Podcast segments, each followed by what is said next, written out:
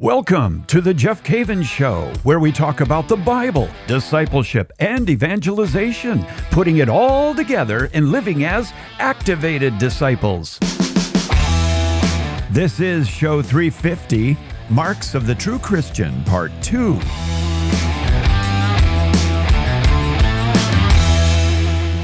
Well, I want to welcome you to the show once again. I'm Jeff Cavins, and uh, this is the Jeff Cavins Show. And we're talking right now about family formation. In fact, we're in the midst of an ongoing series called Important Content for Family Formation. We've been talking about a lot of different things, all the way from show number 344, now 50, talking about various uh, bits of content that families really need to get a hold of if we're going to be forming our children and preparing them to live the faith.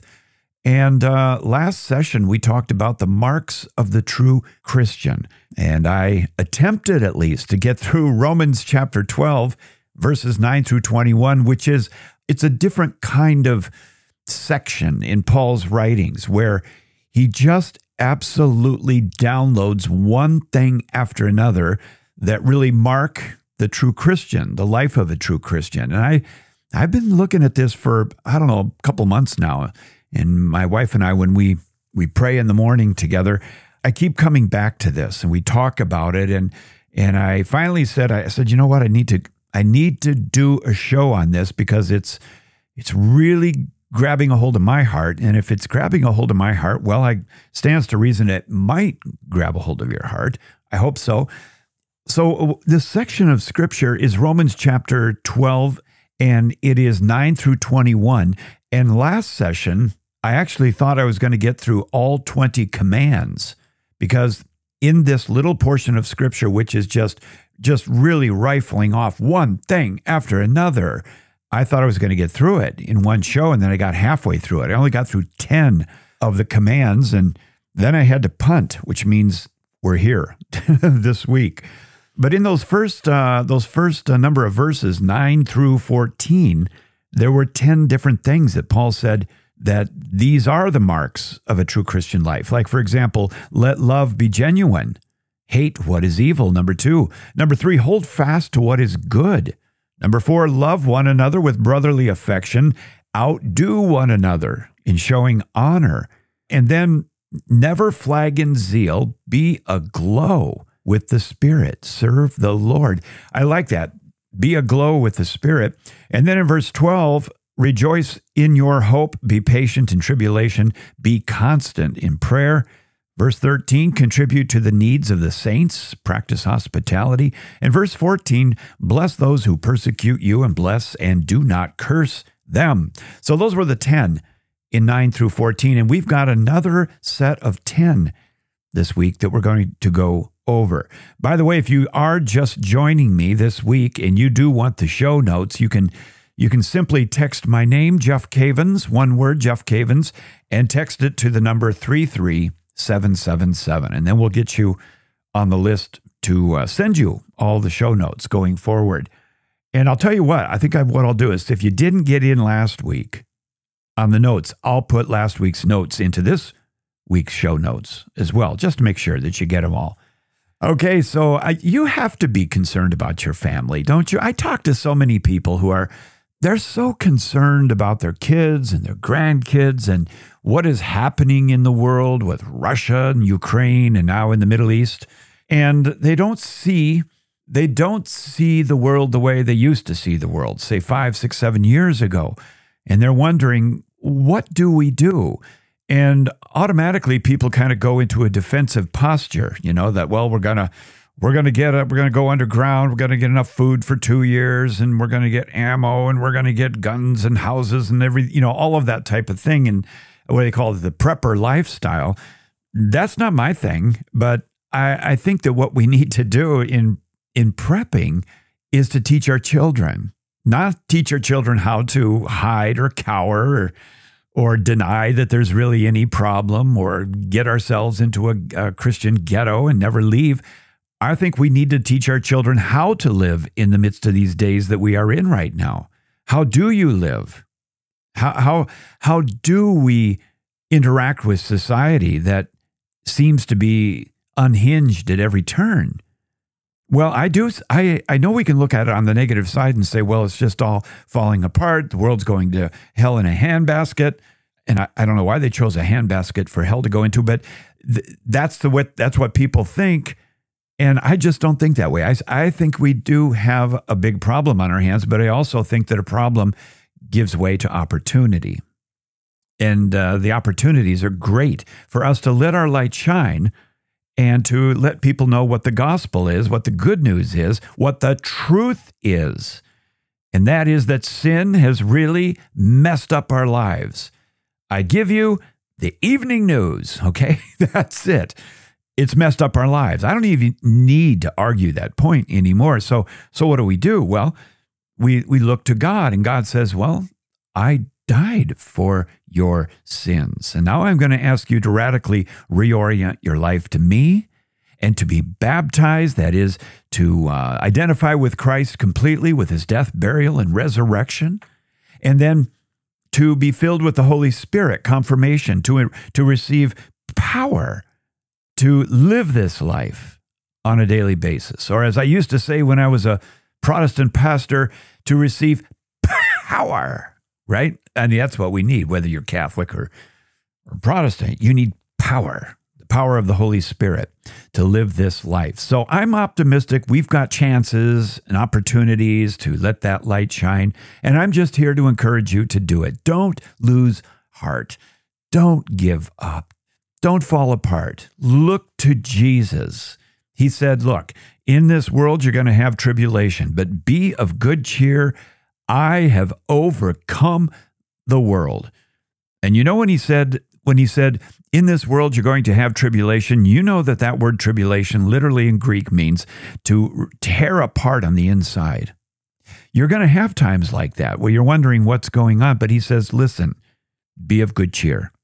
I have overcome the world. I've overcome the world." So let's look at 10 more things that uh, Paul says really mark the Christian life in Romans 12, 9 through 21. 9 through 21. We went through the first 10 in uh, verses 9 through 14. Let's pick up with, with verse 15 and go through the, the second 10. Let's pray and let's ask the Lord to really speak to our hearts about what Paul is saying here and not just to speak to our hearts so that we have head knowledge, but we want heart knowledge. We want that knowledge that, that Paul's talking about, the challenge that he's talking about. We want it to go from our head down to our heart and hopefully out on the street where we can live it in our homes, at church, and at work. We can live this in our marriage, our relationship with our, our children, our finances, our time. Every single aspect of our life is transformed by the power of God as a result of marinating in His Word, our minds are transformed. We think differently than the world. It's just a matter of getting it out there to them. Okay, so verse 15, let's continue on with the 11th one. Rejoice. This is so good. If you're going to form your children, if you're going to teach your children, then one of the marks of a Christian that you need to teach them is this we need to rejoice with those who rejoice and weep with those who weep. That's what Paul says. Rejoice with those who rejoice and weep with those who weep. Now, I find this particular verse so interesting because it is the command of God for us to rejoice with those who rejoice, but not everybody rejoices with those who rejoice. In fact, in fact, everything gets turned upside down sometimes in people's lives where they they don't rejoice with those who rejoice, but they rejoice with those who mourn and weep and they weep and mourn with those who are rejoicing. It's completely backward. It's Satan's church upside down. It's exactly what it is. We're, we're, we are called on to rejoice with those who are rejoicing, but when we are affected by envy, everything gets turned upside down. And you gotta you gotta know that your kids are going to go through this. In fact, they're probably going through it right now at school and that is that when somebody else is blessed, they make the team, they got the A, they got the girlfriend, whatever, they made the honor roll, they made the debate team, the speech team, and they didn't. Somebody else made all those things and they didn't. They don't rejoice with their friends typically. What do they do? They weep. It, it brings them down. They become sad when other people are rejoicing. And then when your kids are rejoicing, other kids are weeping. Nobody likes to, you know, just rejoice with people, good things are happening to them. And we've talked about this on, on the show over the years quite a bit this idea of envy. You know, envy is different. And this is important to teach your kids is that envy is different than jealousy. Jealousy is, I want what you have. Envy is, I don't want you to have what you have. And when you have what you have, I have a bad day. It makes me sad. It, it, this is, you know what this is called? And our kids need to know it. It's called a deadly sin. And it's called a deadly sin for a reason. You know what the reason is? It's deadly. It's horrible to be caught into envy, caught up in that in that spiral of of envy. And it typically goes back to our relationship with the Lord and that we are not confident that God loves us and is providing for us. And we measure God's love for us based on how we think God is loving other people, which is through things. Look at all the things they have. Look at all the blessings they have. God must love them more than me. Oh, that's so theologically incorrect. And so, in order to overcome envy, we have to look to the Lord and we have to be content with what we have, who we are, our place in the kingdom of God. Rejoice in the Lord. And again, I say, rejoice always and thank Him for the blessings that we have. The person who walks in envy, your kids who may walk in envy, are not looking at what they have. They're looking at what they don't have. And that'll kill you every time. That, that is the worst way to live your life is in envy. And what happens if if you or your spouse comes home from work or you both come home from work and you come into the home and you are all tied up in knots with envy about something at work, somebody else got something that you didn't, and they come home to somebody, when you know, they come home to a spouse who is all caught up in envy, and then you have these two adults coming together, all caught up in envy and anger and sad and distraught. And there's your children sitting right in the middle of it. And who knows, maybe they're coming home with envy too. Now we've got an envy explosion in the home, which means you are not going to have a good evening. The second, the second thing that Paul mentions here is in verse 16 of chapter 12. He says, Live in harmony with one another. I love that. You want to be uh, a Christian and be marked as a Christian, then live in harmony with one another. It doesn't happen just automatically, does it? At all. it's like uh, you know your family just needs to all work with each other. Yeah, that works every day, just all by itself. It's a miracle. No, you got to work at it. To live in harmony with one another, we we have to work at it. Listen, I have had many, many times in, in our family and my relationship with Emily and the three girls where things were not harmonizing too well. And it might have been a day or two even where, you know, I don't like this. It's like, you know what it's like? It's like playing a guitar that's out of tune.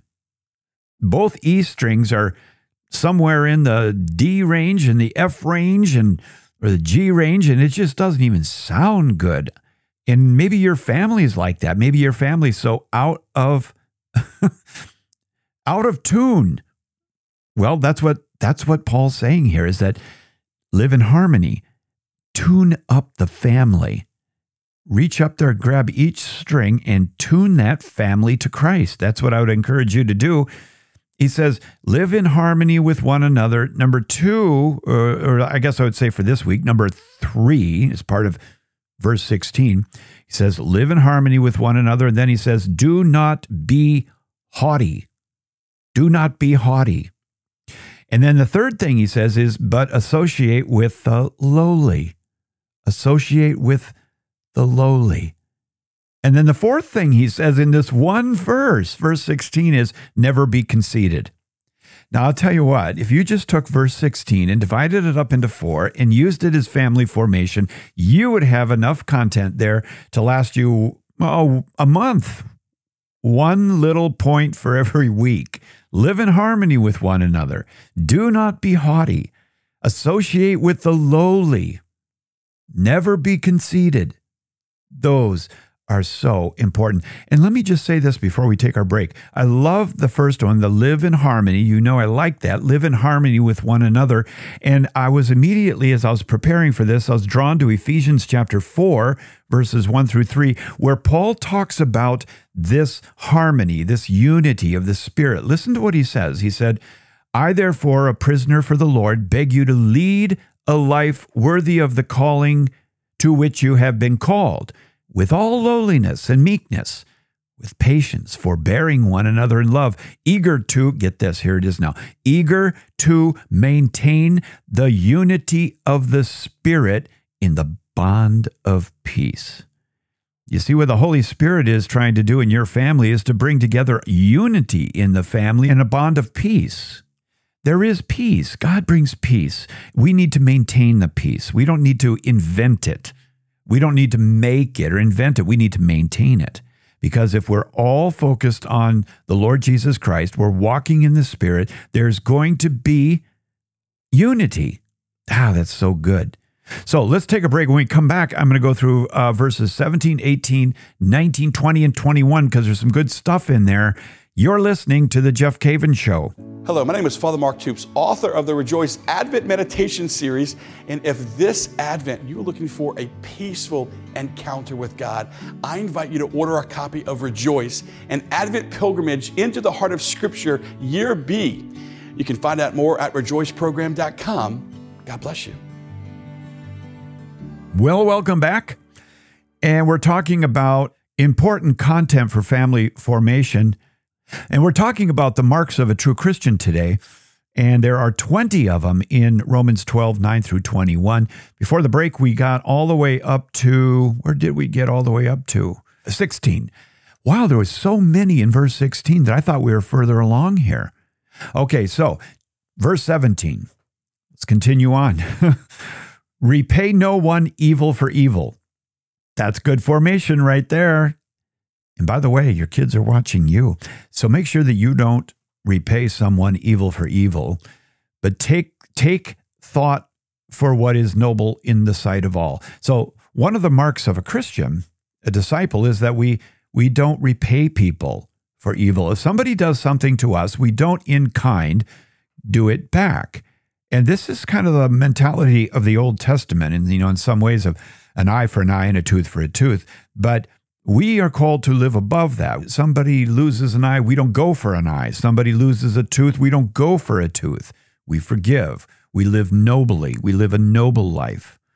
And that one's a hard a hard one to do, especially if you got boys playing football and one of them's getting his clock cleaned and dad says, "Well, clean their clock," you know. So there's a difference between sports and and just relationships with one another and I don't advocate cleaning anybody's clock.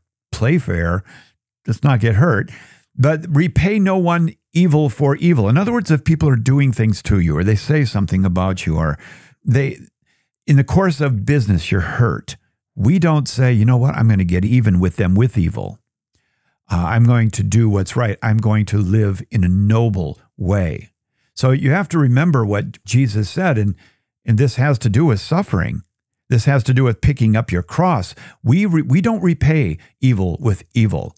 We pick up our cross and we carry it if something happens to us. And that's why Paul said in Galatians 2:20, I have been crucified with Christ, and it's no longer I who live, but Christ who lives in me. And the life which I now live in the flesh, I live by faith in the Son of God who loved me and delivered himself up for me. Love it.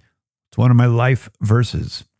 So we repay no one evil for evil. Now, here's another good one, and this is in verse 18. If possible, so far as it depends upon you, live peaceably with all. Live peaceably with all. I think this one personally is a very good one to take into work. If you drive to work or you even have Zoom calls at work, you have the opportunity for contention, division, uh, and and Paul is telling us to live peaceably. If as far as it depends upon you, you do your part. Live peaceably with all. And you can maintain peace just by how you speak sometimes and what you say or what you point out. Your words are are like speaking with they're, they're seasoned with love. That's a good way to put it. Your your words are seasoned with love. You are not constantly, you know, trying to bring about strife and you don't want to argue with everyone. You want to live peaceably with people. And one of the reasons for that, I really think, is because the gospel, when it's shared with other people, I think it germinates better in a peaceable, you know, peaceful soil, if that's a word. But yeah, peaceful soil. I think that the word of God, the seed that's planted, it germinates better in peaceful soil rather than angry soil. If I was a seed, I wouldn't want to be in angry soil. I don't want to be in peaceful soil. So you can maintain peace by the looks you give, the way you speak, turning the uh, the topic to a different topic, whatever it might be. Now, when you're talking to your kids, this is one of the things that is very hard in junior high, particularly. I remember when I was in junior high, it seemed like every single day after school, I'd be walking home and there would be this scrum. There would be like, there'd be like 40 people standing in a circle yelling. And I, I knew what was happening in there. And that was there was a fight. And of course, everybody wants to get up there and look in and see who's getting the tar beat out of them. And and there's something about that that just goes with junior high, at least the junior high I went to. But we as as Christians can teach our children to live peaceably and to not foster this. Don't encourage people to do it. Don't egg people on.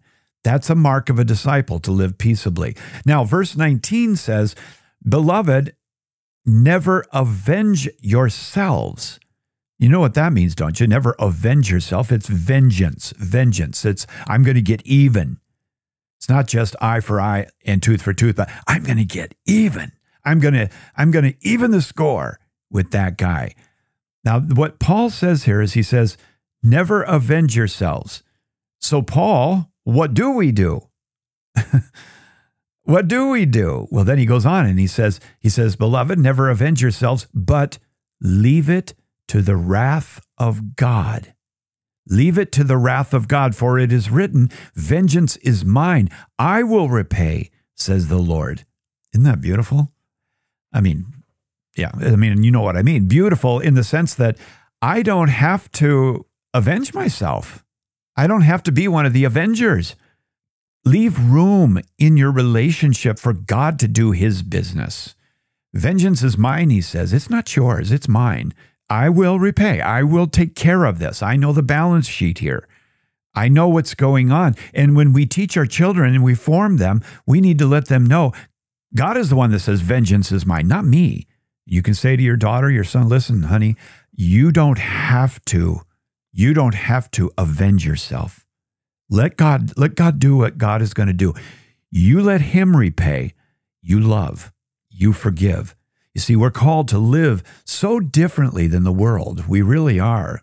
We really are. We have to teach our children that repaying people is not our job, it's above our pay scale. And if they ever talk like that around the house, you can just look at them and say, honey, that's above your pay scale. What's above my pay scale, daddy? Vengeance. That's that's above your pay scale. Okay? Let God do his job. So even if you think you are repaying someone, it's not going to work. And trust me, you won't feel better to avenge yourself. You won't feel better. You will just complicate the relationship, creating more work for yourself. Believe me, I've been there in spades. Verse 20, here's the next one. Know this, okay? So if your enemy is hungry, this is what Paul says. He says, No, if your enemy is hungry, feed him. If he is thirsty, give him drink. For by so doing, you will heap burning coals upon his head. Now, what Paul's talking about there is he's really talking about how to engage your enemy. If you have an enemy, and uh, an enemy could be all kinds of different situations. You know, it's not just a you know a basketball team or something. But if you if you have an an enemy out there at work or or uh, in within your own family sometimes, and that's that's sad. But it happens sometimes. Here's what Paul says He says, if you notice that they're hungry, well, what do you do? You laugh at them? Do you, you hope they become even more hungry until they get it? No, you feed them. What? Yeah, if they're hungry, feed them. But but you but, but they did this, they did that. I know. You know what you're going to do though? They're going to feel it. How? Because you're going to love them. You're going to love them. You're going to do what they're not expecting you to do. They're expecting you to slap them or or uh, slap a lawsuit on them or uh, slap some gossip on them. No, they're not. They're not expecting you to feed them. And if they're thirsty, they're not expecting you to give them drink. But this is what we do. This is what we do as Christians. This is what we do. So I love this. Look for ways of meeting their needs their practical needs right where they're at. Don't walk away. Don't have that nasty attitude, but love them. Can you imagine if this was the reality in the Middle East right now? wow, be a different day. And then verse 21, listen to this. Do not be overcome by evil, but overcome evil with good. I know our kids are coming home and asking questions about the state of state of the world, you know, what's going on in the world. And and one of the things that we can we can help them out with is inform them in is that when we see this uh, evil in the world, we don't overcome it by doing evil. We don't. What do we do? We overcome the evil with what? With good. With good. And what's good? The will of God. What's good? The love of God. What's good? The mercy of God. What's good? patience, fruit of the Spirit, gifts of the Spirit, prayer, the Word of God, the Catechism, the saints, the Blessed Mother, the, the sacraments. Overcome with good. We can overcome. We shall overcome. I remember that great Negro spiritual. They called it a Negro spiritual back then and they, they, and I remember that so well that we shall overcome. Well, how do we overcome? We overcome with good. So, with everything that is going on in the world, it is critical to teach our families that the way we overcome is with good. It isn't with evil. This is a mark of the disciple. So, those are 10 10 last week, 10 this week. And I share those with you simply as simply as ideas on what Paul said in a very short span. Uh, 12, you know, Romans 12, 9 through 21. Within that span, he gave you 20 commands, and it's great for family formation. So here's what I'd recommend as we close this out. I recommend that you get your Bible, and if you don't mark in your Bible, then put that one down, get a Bible that you can mark in. And, and go to that section of scripture. And if you want to color highlight it, you know, highlight it with different colors, like I use colored pencils this can be a way of, de- of, of marking the various commands there. And as a family, and you go through it, you can see very quickly all these various colors and realize just how rich this portion of scripture is. Mine's marked that way. It is. You want me to take a picture of it? I'll take a picture of it. I'm going to take a picture of that page and I'm going to put it in the show notes just to show you what I've been staring at for the last number of weeks when Emily and I are in prayer in the morning. Well, that's what I want to share with you this week. And uh, again, we are in the midst of a series, important content for family formation. Please pass this on to your friends. Go ahead and give it a like and make some comments if you would like, some suggestions. But pass this on to other families that need to hear about how to form their, their children, their grandchildren. That way, you and I are working together on this. So please do that. And I do appreciate it very much. Hey, if you do have any questions or you have any comments, you can email me. The email address is the Jeff Cavins Show, one word, the Jeff Cavins Show at ascensionpress.com. Let's pray. In the name of the Father and the Son and the Holy Spirit, Lord, I love my friends here. I love them so much and I lift them up to you and I and their families and I ask you, Lord, to give them wisdom, to give them tenacity, to give them a sense of love and give them a sense of purpose uh, in the world right now. And that, yes, things are difficult, but Lord, we rejoice today in that you have overcome the world. You have overcome the world. And Lord, we want to walk in that victory. And so, Lord, we thank you so much for teaching us and empowering us and helping us to be formators for our children our grandchildren, that we would take this idea of forming our children so seriously, particularly at this time. Pour out your spirit, O God, upon my friend here. Pour out your spirit. Fill them with power. Give them vision. I pray all of this in your mighty name.